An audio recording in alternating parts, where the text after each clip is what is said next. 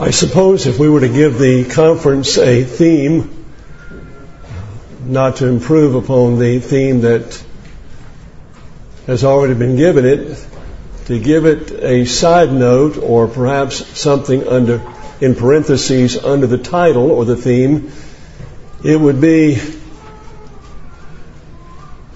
the benefit of experiential love.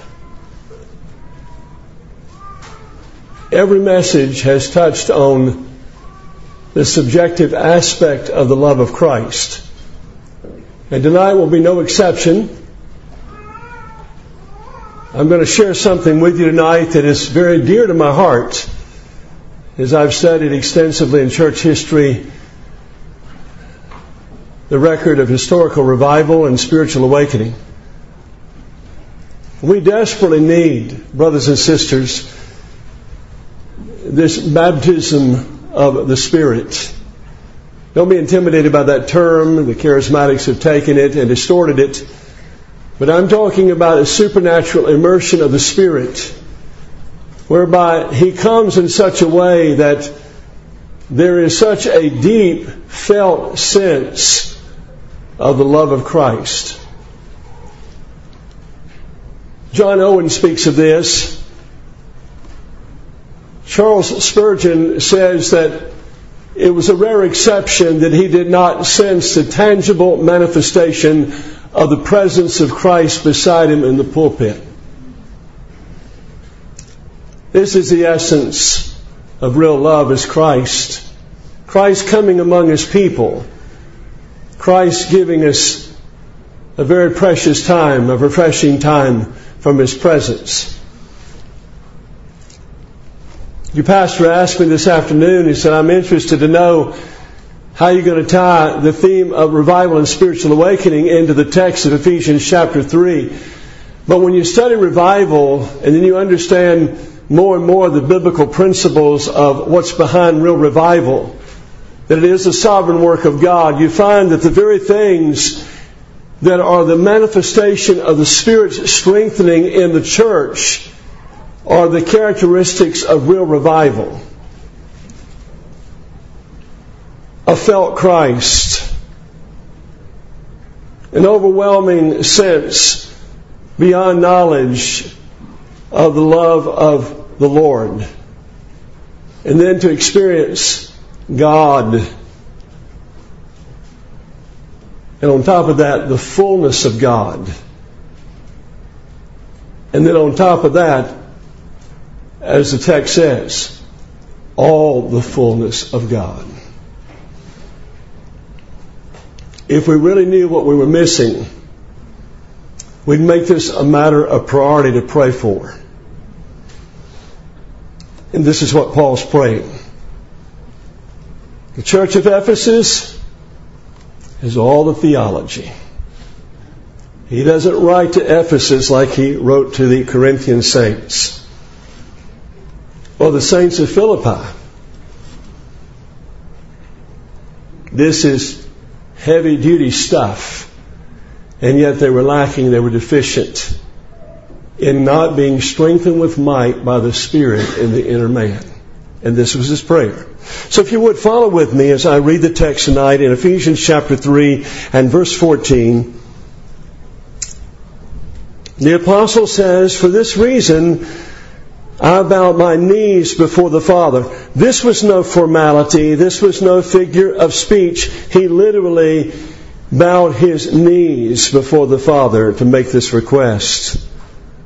From whom every family in heaven and on earth is named, that according to the riches of his glory he may grant you to be strengthened with power through his Spirit in your inner man to stop there and listen to this.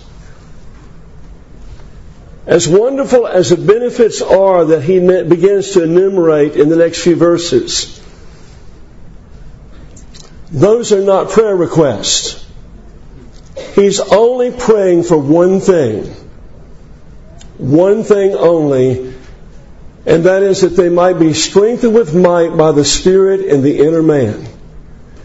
And if that occurs, then all these things that follow will also transpire. What does he say? So that Christ may dwell in your hearts through faith.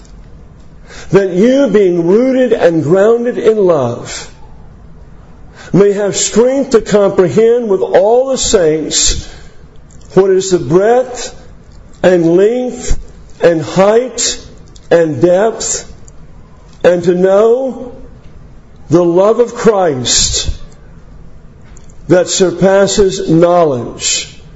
I mentioned this last night. Let me mention it again in passing. The word know here, literally in the Greek, means to throw beyond the intellect. It is something profoundly experiential. Once again, we do not minimize the importance of studying truth, studying the doctrines of God, studying theology, studying the essence of revival. But listen, friend, he's talking about something that is distinctly experiential here. Goes beyond the intellect. And to know the love of Christ that surpasses knowledge, that you may be filled with all, there it is, not just God, not just the fullness of God, but all the fullness of God. And therefore, he gives a benediction which I'll not take the time to read, because our focus will be on these verses, verses 14 through 19. Let's pray once again together. Father, we would say once again with our dear brother Spurgeon, I need the Holy Ghost. I need the Holy Ghost. We know that He, when He has come, He will testify of Christ. And we would pray tonight that this will not just be another message in this series, but Lord, would you satisfy the longing of my heart, the longing of your people's hearts? Will you give us an outpouring of the Holy Spirit?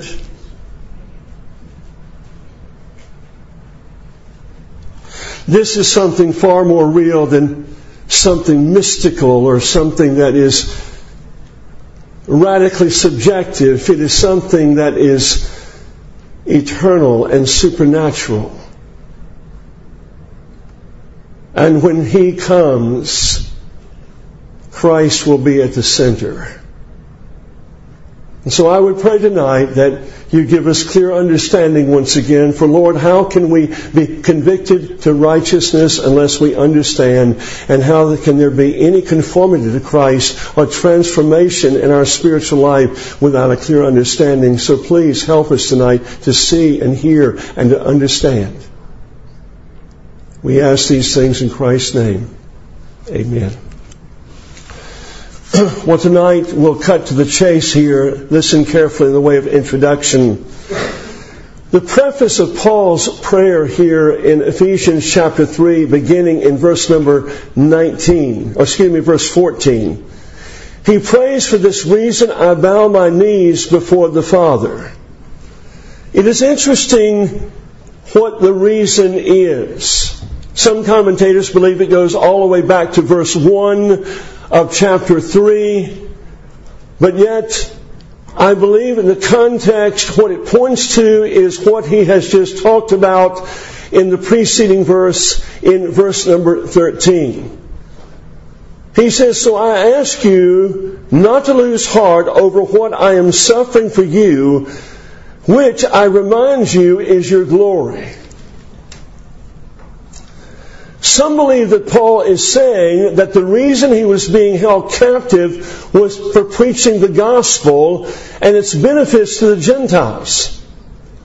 But once again, other commentaries believe that the reason here for Paul's prayer is found there in that verse that they would not lose heart. They would not despair in the midst of waiting on the Lord amidst such oppression of suffering. Now, in light of all that the Heavenly Father has taken the initiative, brothers and sisters, to accomplish for the Gentiles Paul is moved to drop to his knees and pray earnestly that the benefits of the gospel might be fully grasped by all the saints of Ephesus. This is what it means to be strengthened with might. This is a defining moment when the Spirit comes and enables you to grasp with profound reality what God has given us according to His riches and glory. Amen. The prayer possesses both petition and praise. And Paul requests here that the Ephesians might be strengthened with might by the Spirit first, and then he offers up thanks to the Father who is able to do exceeding abundantly above all that he could ever ask or think. Verse 15, you'll note, reveals the impartiality of God as he is the Father both to the Jews and to the Gentiles.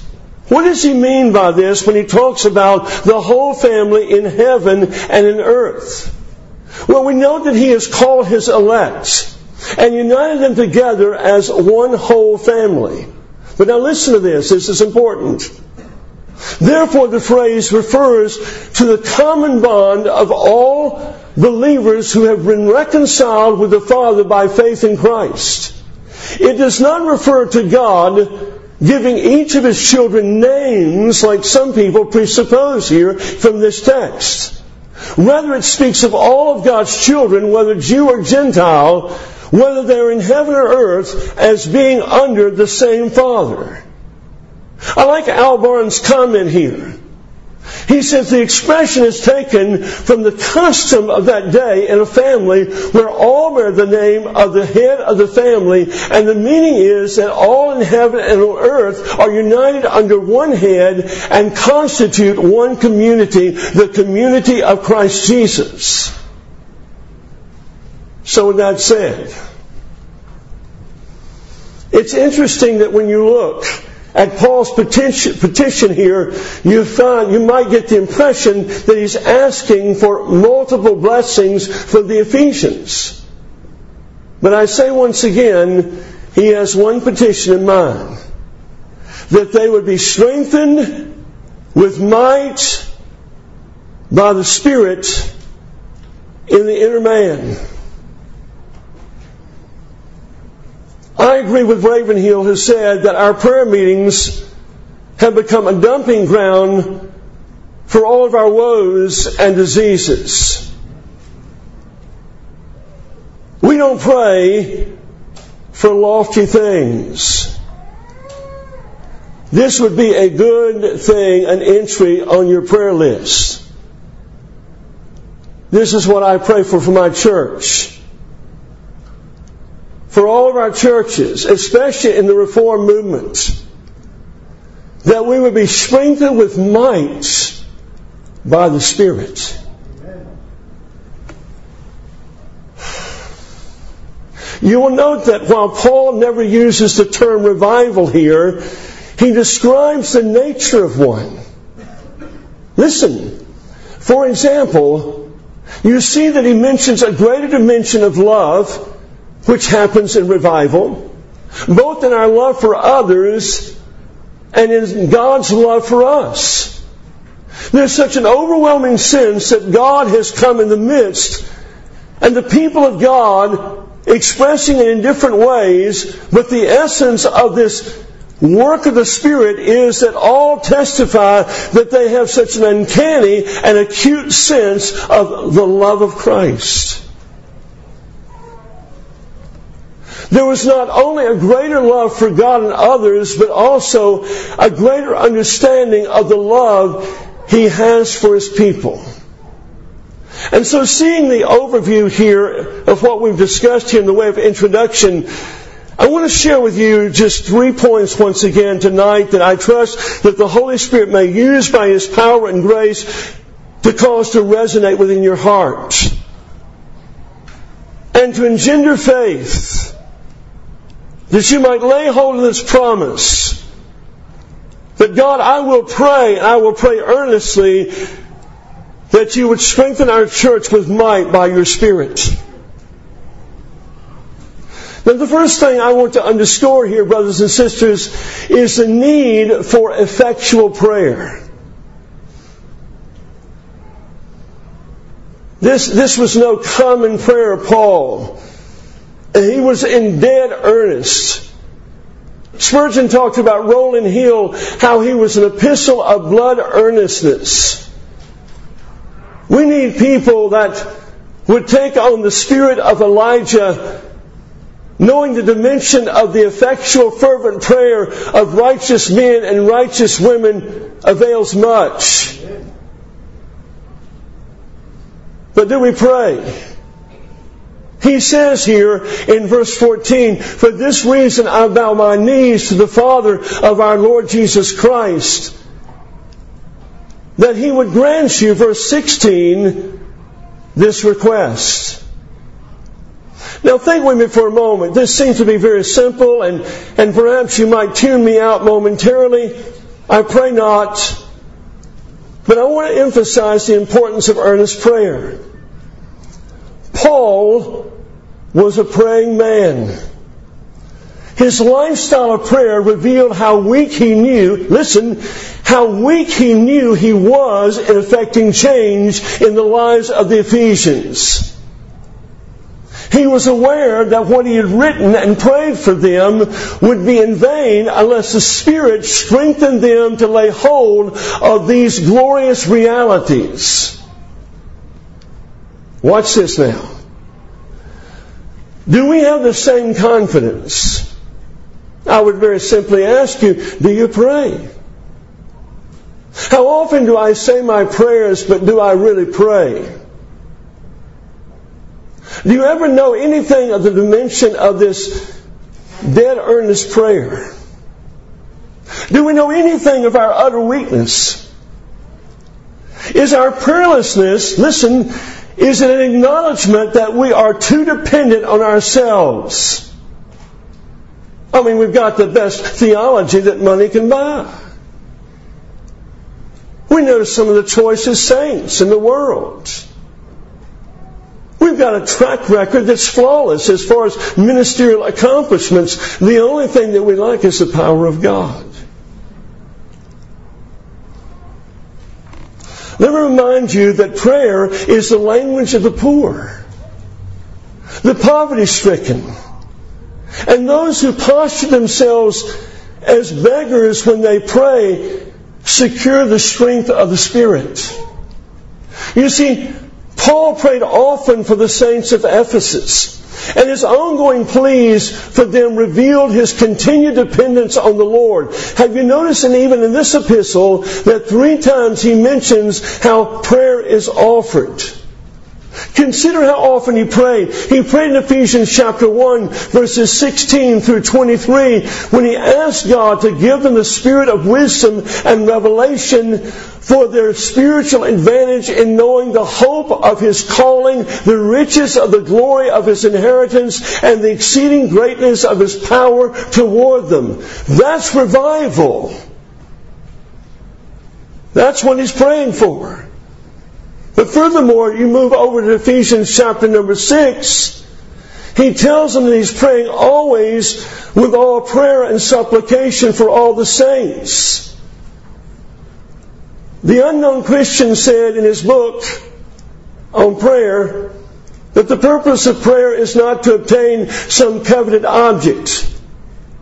The purpose of prayer was not to overthrow some stronghold of evil. The purpose of prayer is to know God. To know God.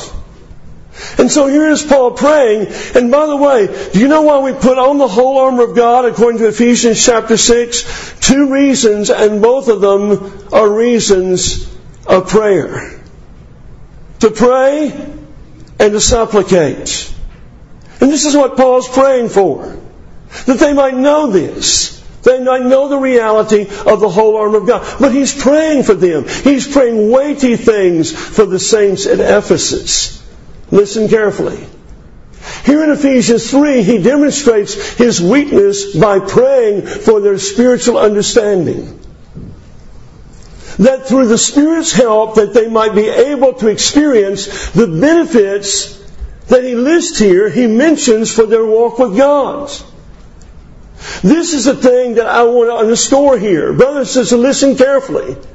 Paul prayed, he prayed because he recognized his inability to effect change. And he prayed faithfully because he continued to be consciously aware of his helplessness to effect change.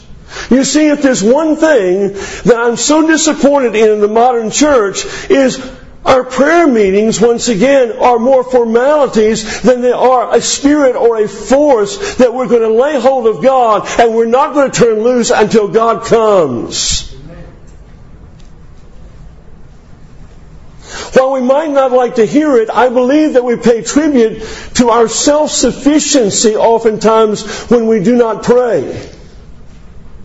And many believers in our day desperately need to be weaned off themselves that they might feel the need to pray. It was Lutzer, Erwin Lutzer who said, in our seminaries we are encouraging men to think deeply but not feel deeply. We mentioned that last night. But do we pray? They asked Conrad Murrow one time, they said, could you recommend somebody to come and do a conference for us on prayer? And he said, well, that's very difficult because the people that pray don't talk about it, and the people that talk about it don't pray. I love the definition Jack Taylor gave years ago of intercession. Intercession is a ballistic missile that can be launched from a launching pad no larger than a place to kneel travel at the speed of thought, land precisely on target thousands of miles away, and there is no defense against it. But it all breaks down if there's sin in relationships and sin in the church. We need a desperate response to the call of effectual fervent prayer. If you shoot at nothing, you'll hit it every time. If you don't pray, don't expect God to do anything. Paul prayed. Once again, I like this. I can identify with it. A man of like passions as I am. But he prayed. There was nothing super colossal about Paul. Oh yes, God had given him revelations. And yes, it was a special call that Paul undertook. And yes, he was a witness of signs and wonders and apostolic miracles. But listen, friend, deep down inside, he was a man just like you and I. But he prayed. Secondly, tonight, consider with me the need of the Spirit's enablement. The need of the Spirit's enablement. I want to go on record here by saying, I believe in the Holy Spirit. You hear me? I believe in the Holy Spirit. I believe He is a person. I believe He is my comforter. I believe that He's my great confidant. I tell you, I thank God for the Holy Spirit. I thank the Lord Jesus Christ, man, God's unspeakable gift. But I'm so grateful that He has given us of His Spirit. But you know, we minimize the importance of dependence on the Holy Spirit in our hour. He says, notice once again, Ephesians 3 verse 16, to be strengthened with might through His Spirit in the inner man. Now here's what I want you to see just at a glance, okay? Listen carefully. Throughout Paul's letters to churches and individuals, he uses such phrases as by the Spirit, through the Spirit, in the Spirit. He's dependent on the Father for his petitions, but he relies on the Holy Spirit to make effectual those petitions in the hearts of people.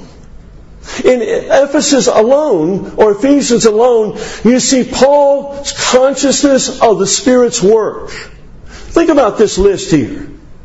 For example, Ephesians 2 and verse 22, he said, In him you are being, also being built together for a dwelling place of God in the Spirit.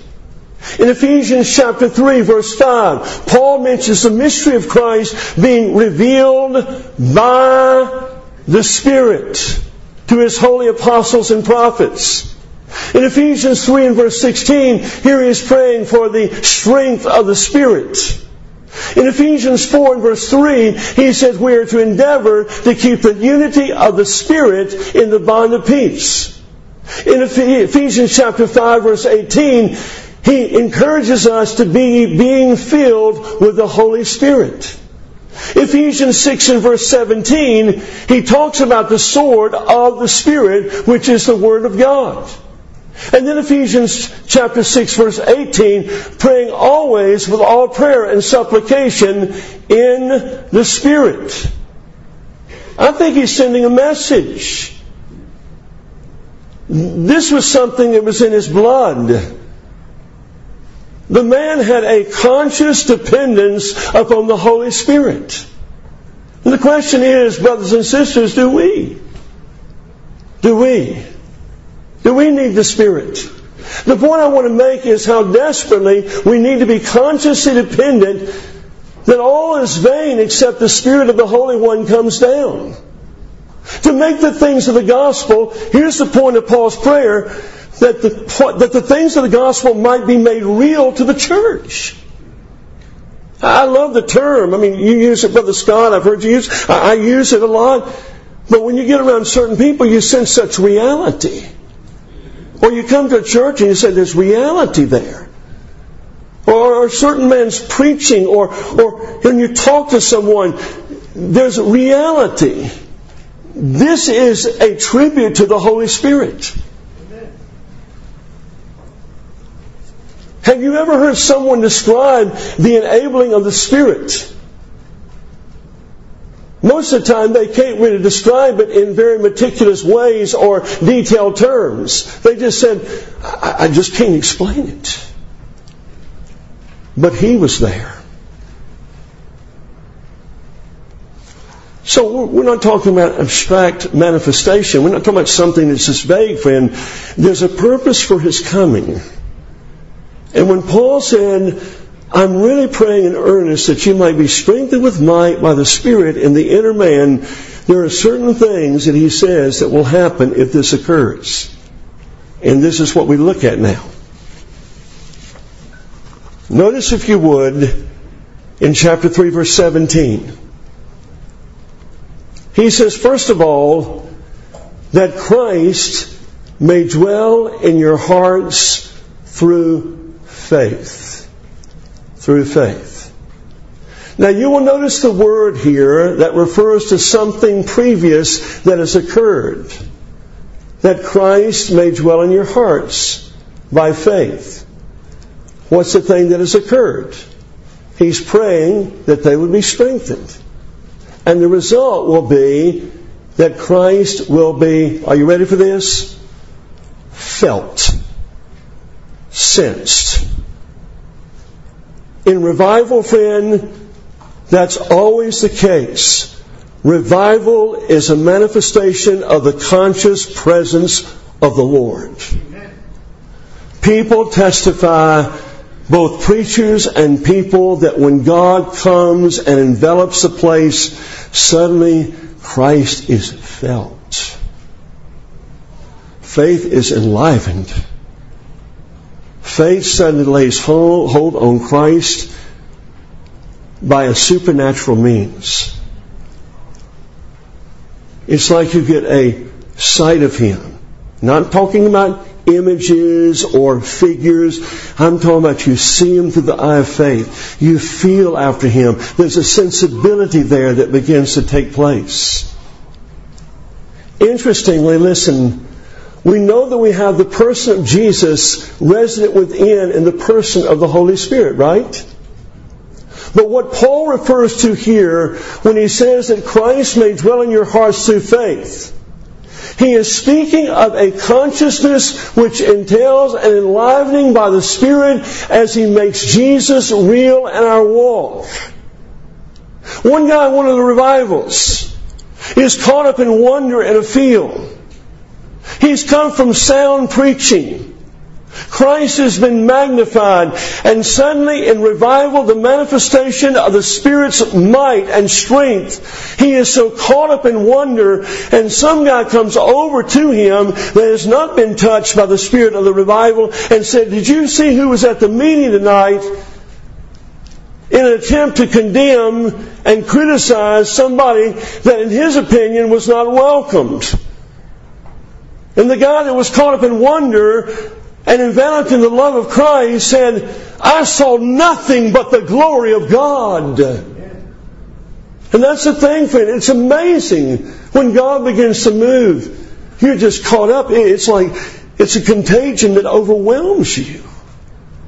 There's a sense of the felt Christ. Secondly, that you're being rooted and grounded in love. Another thing to look for in real revival. The love here mentioned is the roots of his love are driven deep into the inner man of the believer. Christ's love. The idea is that the grace of love has been so firmly planted in the hearts of God's people that it affords a comprehension of love that surpasses the understanding, surpasses the mind. In other words, you know love. You know the attribute of God's love. You can articulate it. You can spell it out in very profound theological terms. But all of a sudden, friend, it comes to your heart in force. Your heart is enraptured, caught up in wonder by a sense of the love of Christ.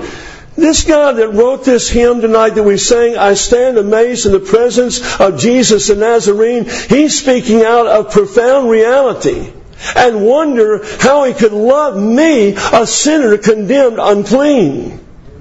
You start singing songs like that when God comes on the scene and the love of God is being poured out in your heart by the Holy Spirit, friend. Those songs take on a whole different dimension. You ever been there? I have. Another thing to look for is that they may have strength to comprehend, verse 18, comprehend with all the saints what is the breadth and the length and the height and the depth and to know that love, the love of Christ that surpasses knowledge, that they might be filled with all the fullness of God. And this is interesting. Listen carefully. The word comprehend here means to spiritually perceive or grasp a dimension of Christ's love that surpasses once again the intellectual knowledge. The word, the word is to throw beyond. And Matthew Henry captured this reality in these words. Listen to what he said. Where Christ dwells, he swells. His presence envelops. It's interesting about the Puritans. You know, a lot of people only know them for their doctrines. You know, uh, they're, they're so theologically precise, and we applaud that. But friend, these guys were profoundly experiential. They walked with God. They, didn't presume on God. That's what a lot of their works that they write about. They never presumed on God's presence or presumed on God's work. They were proactive in pursuing God for that.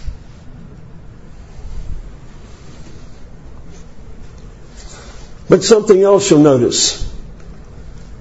He says the result of this, when you're strengthened with might by His Spirit in the inner man, is that you may be filled with all the fullness of God. This is rich. God has come.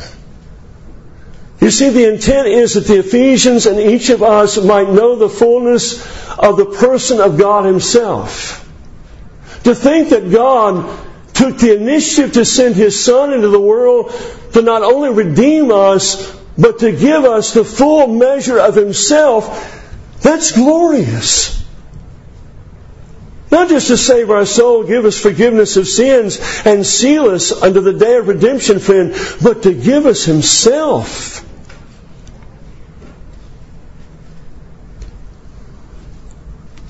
It is a great thing that the very God in whom we move and breathe and have our being has given us such a promise. And what is that promise?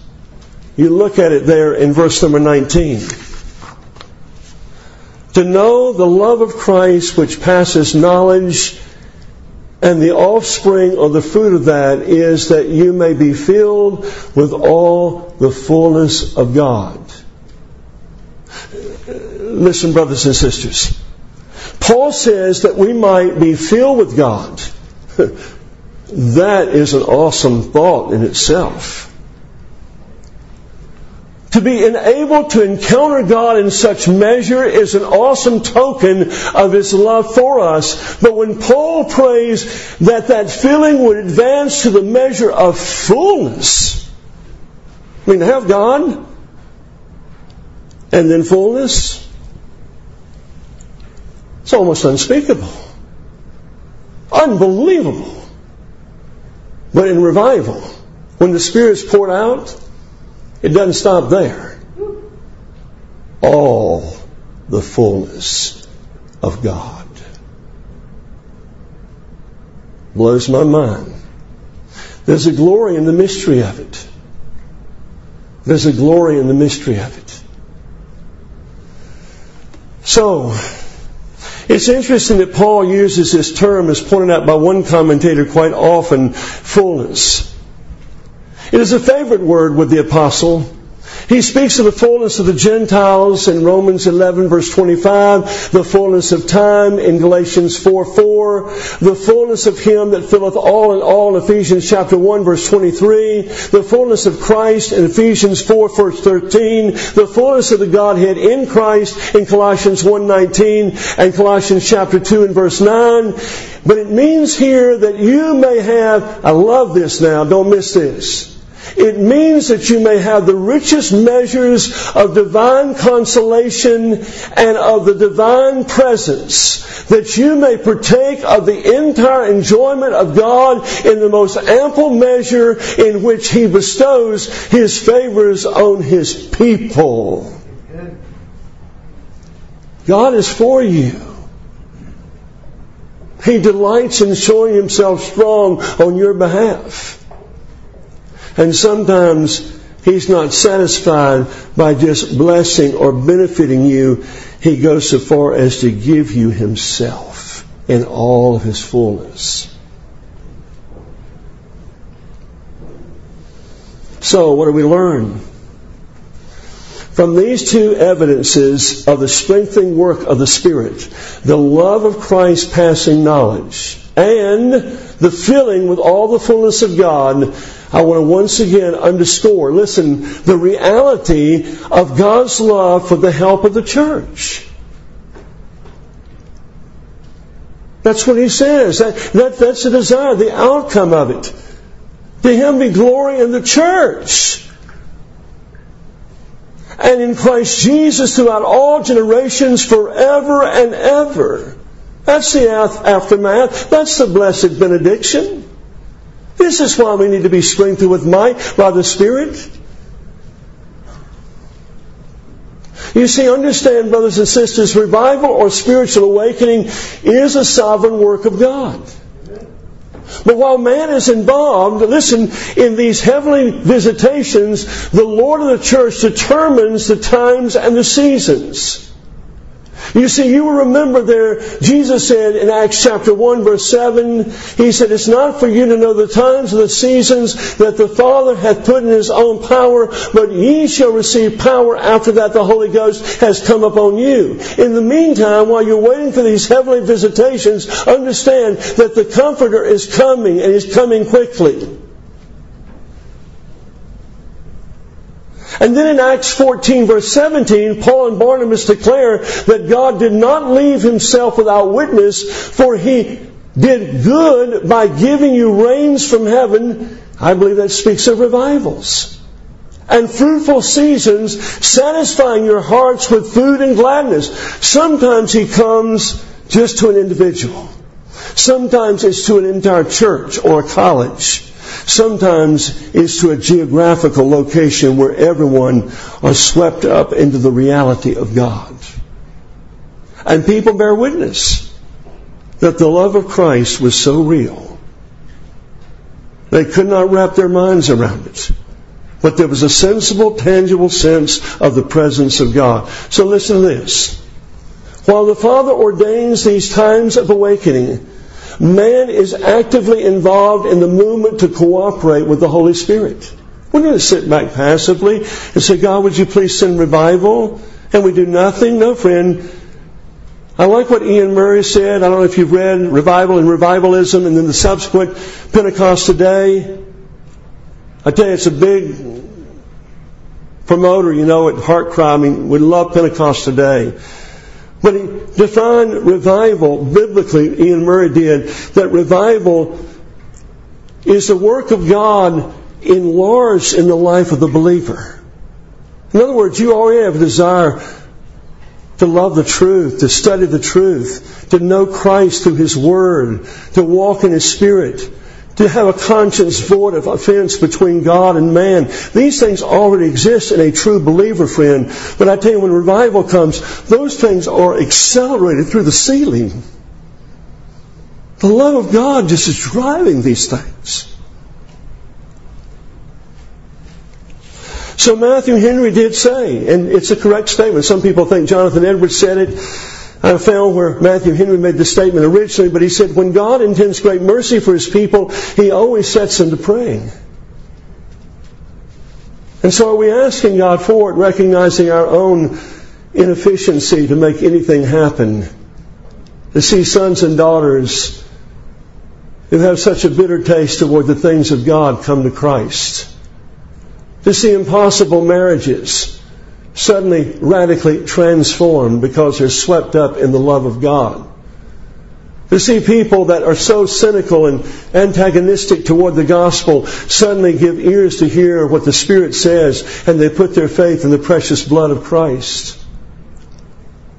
Unusual things on a corporate level. This is revival. So listen, when he begins to perform such a work of pouring forth this love, this power, on a large body of believers or on an individual, when he does this, the recipients are given a tangible, felt sense of the presence of God. Now let me close with this. Puritan Thomas Goodwin illustrated this experience very beautifully by sharing the difference between a customary, happy, good walk with God as a regenerate, spirit indwelt child as opposed to a child who has been immersed in love by the Spirit. Both are children of God. Both have the Holy Spirit indwelling them. But the latter that encounters this love of God, there's a special, intimate affectionate relationship there where they sense the embrace of Almighty God. It inflames them, it emboldens them to be bold for Christ.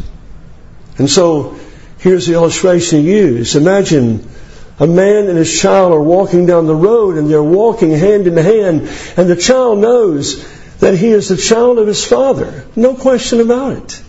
And he knows that his father loves him and he rejoices in that and he's happy in it.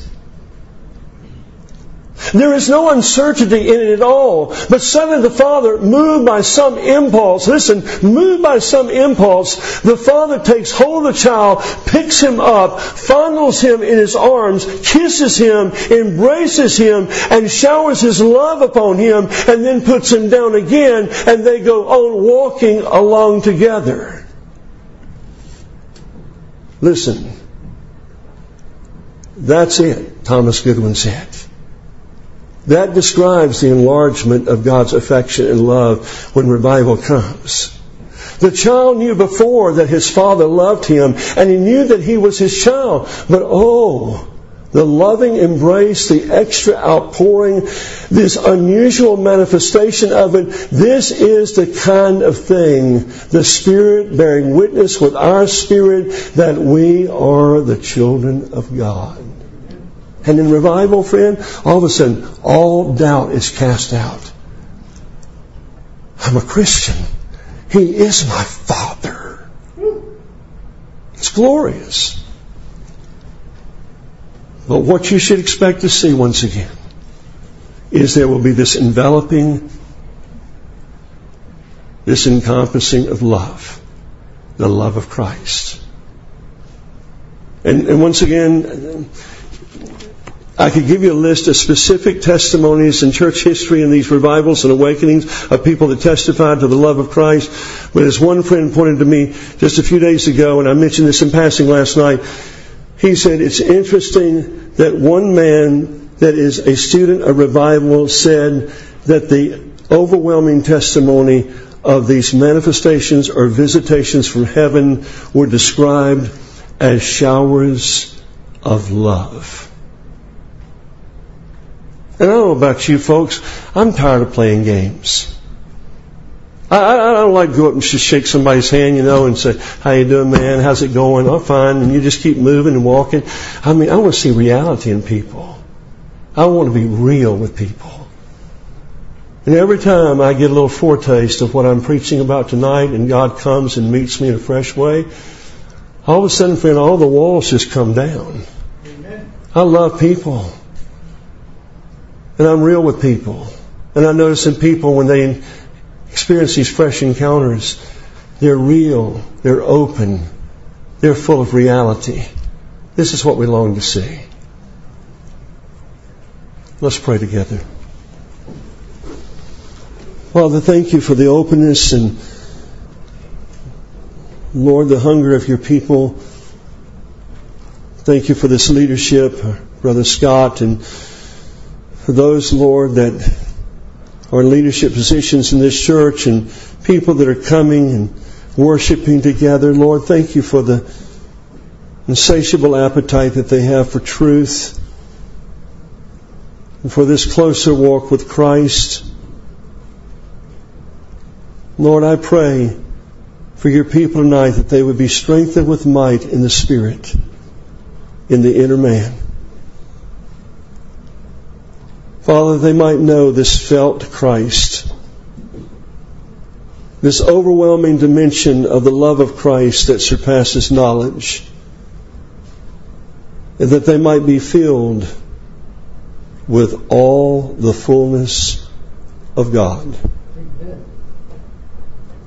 In Jesus' name, amen.